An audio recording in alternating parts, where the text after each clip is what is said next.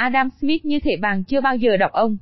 Nhân kỷ niệm 300 năm ngày sinh của triết gia và kinh tế gia xứ Scotland, xin được quay lại nhanh chóng với tư tưởng của ông. Một tư tưởng xa lạ với việc tung các thị trường dù điều đó thường được gạn cho ông. Một hôm Adam Smith sinh năm 1723 mất năm 1790, có việc là ông đã sống một cuộc đời cực kỳ đơn điệu. Thật vậy, phần lớn cuộc đời của người độc thân thâm căn cổ đế này trong nội ám ảnh bị bình đã trải qua bên mẹ mình thoạt nhìn không có gì hấp dẫn. Dù sao ta có thể kể việc ông bị những kẻ du cư bắt lúc 3 tuổi như một cuộc phiêu lưu khó tin. May cho ông, họ đã chọn bỏ rơi ông lại hơn là phải đối mặt với với đông đảo người rượt đuổi đằng sau. Sau khi theo học tại Đại học Glasgow, ông tiếp tục ở Đại học nổi tiếng Oxford. Không rõ ông có dự ký ức không tốt ở đây không? Thế nào đi nữa thì ông cùng việc trong của cải của các dân tộc, quyển 5, chương 1, là các đại học có ngân sách dồi dào có xu hướng trở thành những thành trì mà các hệ thống bị phê phán và những thành kiến lỗi thời còn tìm được nơi trú ẩn và sự bảo vệ sau khi đã bị đuổi ra khỏi bất kỳ ngõ ngách nào trên thế giới. Ông chuồng các đại học ít nổi tiếng hơn, như Đại học Glasgow, nơi ông sẽ giảng dạy triết học đạo đức trong 13 năm. trải với cả cây đa cây đề trong kinh tế học ngày nay, ông sẽ tham gia nhiều vào việc quản lý đại học, không chỉ giới hàng công việc của ông vào lĩnh vực thuần túy hàng lâm. Mối quan tâm đầu tiên của ông là thiên văn học và những lý thuyết khác nhau của khoa học này. Không phải vì thích để đầu óc trên trời hay vì bị khoa học hụt hồn. Thật ra ông tìm cách nắm bắt cảm xúc của con người khi phải đối mặt với nhiều quan niệm khác nhau về thế giới. Ông bị quyến rũ bởi tình yêu từ Pháp và ý chí của chúng ta muốn tìm hiểu bằng mọi giá những gì bao quanh mình khiến chúng ta chấp nhận mọi hình thức giải thích, miệng là các hình thức này đề xuất một cuộc trình diễn chặt chẽ cho sự tưởng tượng. Ta bắt đầu hiểu rõ hơn vì sao các nhà kinh tế đã chọn ông làm người sáng lập bộ môn của họ. Ở cội nguồn của bàn tay vô hình. Vả lại, chính trong một tác phẩm thiên văn học, được xuất bản sau khi ông chết nhưng chắc chắn là được viết trước năm 1758, Ông lần đầu tiên sử dụng cụm từ bàn tay vô hình. Lúc bấy giờ ông hiểu cụm từ này như một vị thần cửu tinh được những kẻ man di, vận dụng để gạn một ý nghĩa cho các biến cố của thế giới mà họ không hiểu. Xem chi tiết trong bài viết của Jean DLMOTTN năm 2009.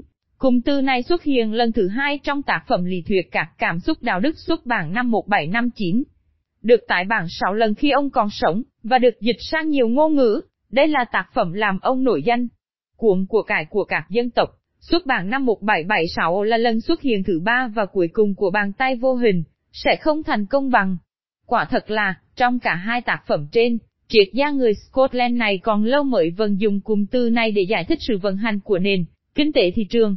Trong trường hợp đầu, Ông dùng cụm từ để giải thích rằng người nghèo hưởng lợi từ những chi tiêu xa hoa của người giàu và do đó khẳng định rằng những bất bình đẳng về tài sản là chỉnh đảng về mặt đạo đức vì một bàn tay vô hình dường như buộc họ góp phần vào cùng một phân phối những vật cần thiết cho cuộc sống nếu đất đai được chia đều cho mỗi cư dân trên trái đất.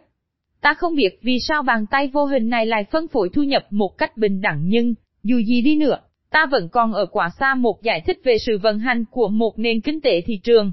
Một nhà tự do nhưng không dạo điều về vấn đề thị trường.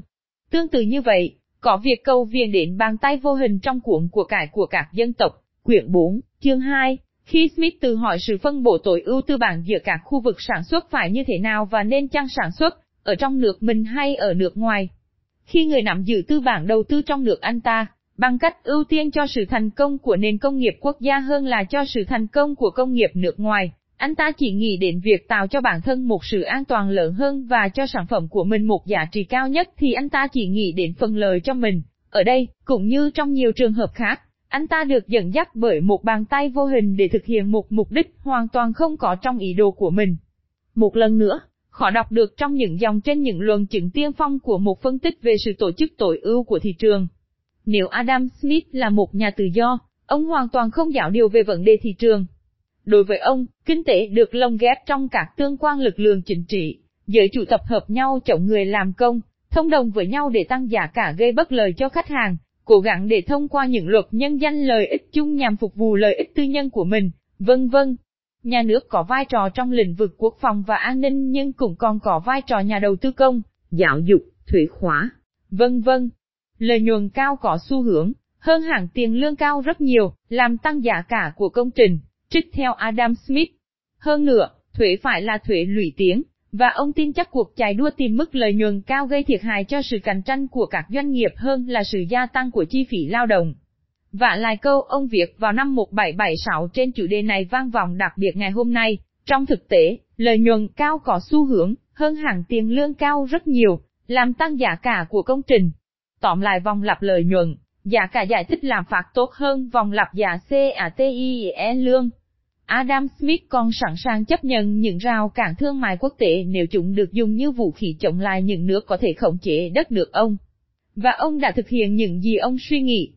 Người ta ít biết là năm 1777, ông là một trong những thành viên của Ủy ban Cổ vận Hải quan của EDIMBORG phụ trách việc thu thuế nhập khẩu và đấu tranh chống hàng giả.